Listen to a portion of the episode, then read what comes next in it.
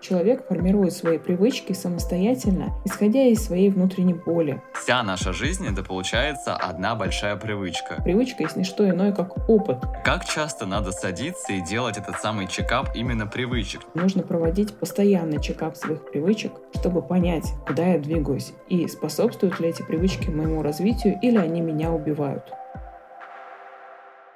Всем привет! За микрофоном практикующий коуч Алена Смарт – и это третий выпуск подкаста «К себе на ты». Уже четыре года я помогаю людям обрести внутреннюю опору, побороть синдром самозванца, построить гармоничные отношения с окружающими и, что самое важное, стать главным героем своей жизни. Я запустила подкаст, чтобы как можно больше людей становились на путь обретения себя. В ответ от вас я буду благодарна получить сердечко, если вы слушаете меня в Яндекс Музыке или звездочки в Apple подкастах. Это поможет в продвижении важного для сотен тысяч людей проекта. Весь первый сезон мы с вами будем говорить о том, как сформировать из себя цельную личность и научиться проявляться через индивидуальность. Не быть блогером, потому что все вокруг блогеры. Не быть достигатором, потому что близкие считают, что нужно много работать, чтобы быть хорошим человеком. В первую очередь мы будем с вами идти к тому, чтобы быть собой и проявляться в комфортных для себя формах.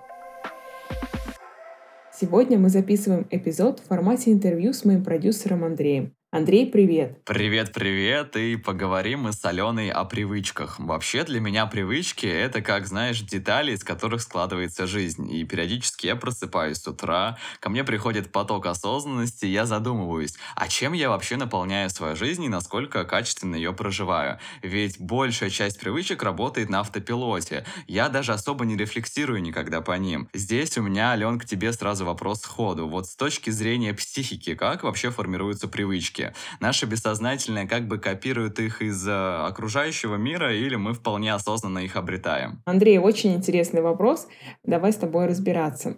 Наш мозг запоминает любой новый опыт, который с нами происходит, и внедряет это в наше бессознательное для того, чтобы в дальнейшем меньше затрачивать энергии на одно и то же действие. Поэтому мы не переучиваемся каждый день чистить зубы, расчесываться, одеваться – завязывать шнурки, мы все это умеем на уровне уже наших рефлексов. Мы обладаем безусловными рефлексами от рождения. Например, когда ты одергиваешь руку, чувствуя что-то горячее, или при громком хлопке ты зажмуриваешься. Это наши рефлексы, которые идут с нами от рождения. Это наши безусловные рефлексы. Как работают безусловные рефлексы? Когда мы чувствуем какую-то опасность, мы от нее начинаем скрываться. И как мы уже говорили с тобой в предыдущем выпуске, эти рефлексы мешают нам избавиться от а, негативных паттернов, так как на уровне рефлексов мы уже начинаем сомневаться в том, что то, что мы хотим сейчас сделать по-новому, является для нас правильным и безопасным, потому что мозг всегда идет по пути наименьшего сопротивления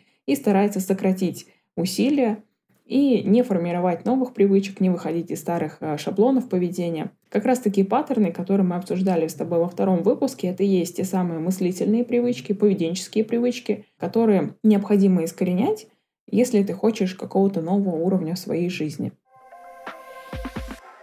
мы можем менять свои прежние привычки, которые являются условными рефлексами, то есть навыками и опытами, которые мы повторили неоднократно, и наш мозг их записал как э, основную функцию, основную реакцию на повторяющиеся события. Например, когда ты видишь красивую девушку, ты в нее начинаешь влюбляться, потому что у тебя уже в бессознательном сформировалась ощущение до этого, что красивая девушка равно для тебя счастье в отношениях. Это я беру минимальный пример для того, чтобы показать, как работает наше бессознательное на примере таких понятных вещей, как отношения с едой. То же самое. Приезжая в новую страну, мы всегда ищем, хотим попробовать те блюда, которые нам знакомы, которые привычны для нашего питания и для нашего желудка. Поэтому везде в Таиландах открывают русскую кухню. Это не просто так. Наши условные рефлексы — это то, что мы выучили ранее и запомнили. Поэтому формирование новых привычек закладывается из наблюдения за поведением кого-либо в окружении. Так маленький ребенок начинает формировать свой личный опыт через наблюдение и повторение за окружающими. Кстати, поэтому очень важно формировать свое окружение на основе своих ценностей и желаний достичь чего-то большего в этой жизни, если, конечно, вам это необходимо. Нужно постоянно проводить некоторый чекап своего окружения для того, чтобы понимать, как двигаться дальше. Об этом мы поговорим подробнее в следующем выпуске, а сейчас я передаю слово Андрею.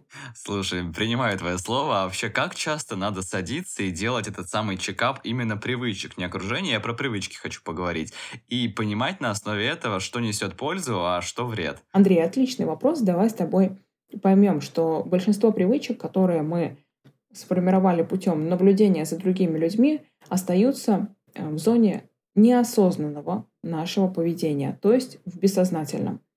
Когда мы начинаем спрашивать у человека, почему он принимает алкоголь по вечерам, почему он курит э, сигаретку, выходя каждый раз на улицу, да, например, не курит дома или не курит э, айкос, а курит именно сигаретку, ему для этого нужно выйти в любую погоду на улицу. Человек не может ответить на этот вопрос. Все дело в том, что человек формирует свои привычки самостоятельно исходя из своей внутренней боли. Если человек где-то ранее попробовал успокоить себя выкуренной сигареткой и выпитым бокалом вина, и для него это послужило разгрузкой и возымело положительный эффект, то в дальнейшем он будет к этому привязываться. Это же объясняет феномен созависимых отношений, когда человек уходит от реальности и прячется, растворяясь в другом человеке, чувствует полноту жизни, полный кайф и занятость в отношениях, чувствует свою важность и реализованность в том, что он кого-то спасает, помогает, вытягивает из какого-нибудь дерьма.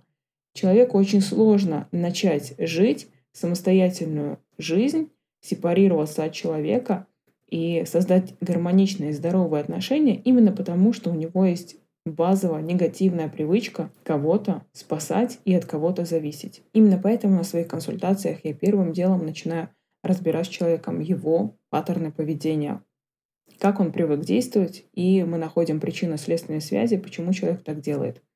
Есть еще ряд тех привычек, которые мы не искоренили с детства. Например, кто-то спит на левом боку.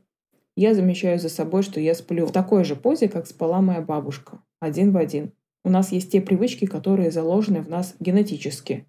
Например, привычки в питании, привычки в стиле могут быть заложены в нашем бессознательном. То есть мы буквально там, подбираем вещи, которые были свойственны нашему роду в течение многих поколений. И есть множество аспектов для формирования нашего внутреннего опыта, потому что привычка есть не что иное, как опыт, потому как мы разделили уже в самом начале безусловные рефлексы и условные. Условные — это наши наработанные навыки. Именно поэтому нужно проводить постоянный чекап своих привычек. Для чего?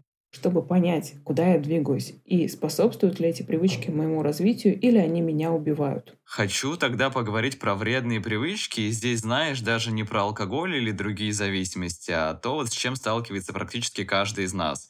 Например, в стрессовые моменты многие начинают есть сладкое, перестают ходить на спорт и как бы забивают на себя. Вот почему вообще так происходит? Мы ведь и так проживаем стресс, а если еще и забиваем на себя, будто окончательно добиваем. Как я сказала ранее, человек мог где-то ранее испытать подобный опыт, а как раз-таки расстройство пищевого поведения завязано на том, что человек успокаивает себя, закрывает себе рот, либо пытается прожить, заживать эмоции в себе, попытаться избавиться от негативных эмоций с помощью питания и каких-то ярких вкусов, то есть как раз-таки сладкое, соленое, жирное, а, чипсы, а, очень насыщенные вкусом продукты летят сразу нам в рот. А для чего человек это делает? Потому что он не может избавиться иначе от своих чувств и проявить, прожить их как-то иначе. В такой момент ему помогают привычные паттерны поведения. А как вообще экологично тогда проживать стресс? У меня возникает вопрос. Бывают разные жизненные ситуации. Если мы не будем сильно уходить в правильность, в ЗОЖ, в счастливый образ жизни и посмотрим на реальность с другого угла, есть такие тяжелые профессии, как военные, как э, врачи, спасатели, пожарные. И эти люди чаще всего подвержены некоторым зависимостям. Курению, алкоголю, иногда даже наркотическим зависимостям. Либо же какой-то спорт, либо адреналиновые виды спорта или активности. Почему так происходит? Человек получает таким образом эмоциональную разгрузку сродни тому напряжению, которое он получил ранее. И просто подышать и поделать медитации ему реально не помогает. Представь, если мы с тобой 10 часов отвели операцию на ногах, копались у кого-то во внутренних органах, и этот человек не выжил. Представляешь, какой стресс даже человек с низкой эмпатией будет испытывать. Поэтому иногда действительно людям стопочка алкоголя помогает не сойти с ума. И это будет для них привычка, которая будет спасать их жизнь. Как долго они протянут на такой работе, это вопрос. Потому что люди, которые много лет в таких профессиях, у них психика претерпевает изменения, которые уже необратимы.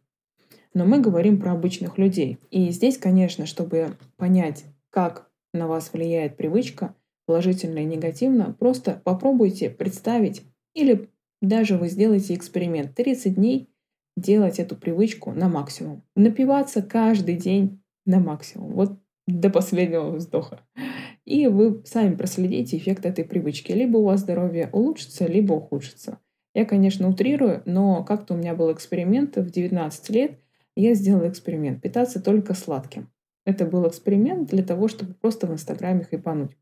И я действительно целых 30 дней питалась только сладким. Тортики и подобное. И что произошло? Конечно же, я наблюдала ухудшение всех систем организма. Об этом я описала свой опыт в Инстаграме и сделала некоторые выводы. Я как раз в тот момент описывала, как привычки влияют на нас. А если мы говорим про людей выдающихся, на которых люди привыкли смотреть, да, все знают такие посты, как «Пять привычек Павла Дурова». Мы в таком случае уходим от реальности и просто пытаемся заменить свою собственную жизнь и свои ценности на чужую картину жизни. Каким образом это происходит? Если Павел Дуров пишет, что он не принимает алкоголь вовсе, то мы стараемся какое-то время соответствовать его картине мира, и даже в положительной прогрессии это повлияет на нашу жизнь. Но в дальнейшем мы запутаемся и не будем чувствовать опоры на себя и на свою жизнь, потому что мы привыкли видеть опору в ком-то другом и в чьем-то чужом мнении. Поэтому слушайте наш первый подкаст, где мы говорим про внутреннюю опору и самооценку. Это поможет вам найти ценность в себе и сравнить свои текущие привычки с желаемым образом жизни. Предлагаю тогда идти на завершение. Вот сейчас сижу и прихожу к выводу, в моменте нахожусь, что вся наша жизнь — это одна большая привычка по факту. И стоит чаще садиться и задумываться, что это за привычка и из каких ежедневных действий она состоит. Делают ли эти действия мою жизнь яркой или медленно убивают ее? Да, Андрей, согласна с тобой. Знаешь, что хочу напоследок сказать ребятам, которые сейчас, прослушивая подкаст, задумываются, а как же мне понять, какие привычки именно для меня будут полезными. Я уже говорила о том, что вам нужно определить свои жизненные ориентиры, чего вы хотите, как выглядит ваша идеальная картинка жизни, не насмотренная из Инстаграма, а именно то, что будет делать вас счастливыми, разобраться с собой. Возможно, вам потребуется консультация специалиста для того, чтобы услышать себя. И самое главное — определить свои ценности. Основные жизненные ценности, их немного, 3-5 Например, у меня это здоровье, духовность, личностный рост, семья. И по каждой ценности вы можете расписать, что сейчас для вас актуально сделать для этой сферы жизни, чтобы усилить ее. И вы уже сами увидите воочию, от каких привычек нужно избавиться, а какие добавить в свою жизнь. Это будет интересная практика для каждого из вас, и сделайте это в качестве домашнего задания от меня, и потом напишите нам комментарий, что вышло. На этом на сегодня все. Благодарю вас за то, что вы становитесь частью моего проекта и верю, что он изменит жизнь каждого из вас. Безусловно, мне будет ценна ваша обратная связь в виде сердечек, лайков, отметок в сторис и комментариев к эпизоду. Обратите внимание, что у меня новое наименование Инстаграма, поэтому обязательно пишите в комментариях или в директ, как вам такой формат подкаста, как сегодня. Не теряйте меня в Инстаграме, вы можете меня найти по действующему никнейму Агабикян Алена. Мне будет приятно читать ваши сообщения. Продолжим познавать себя уже в следующую среду. Пока-пока.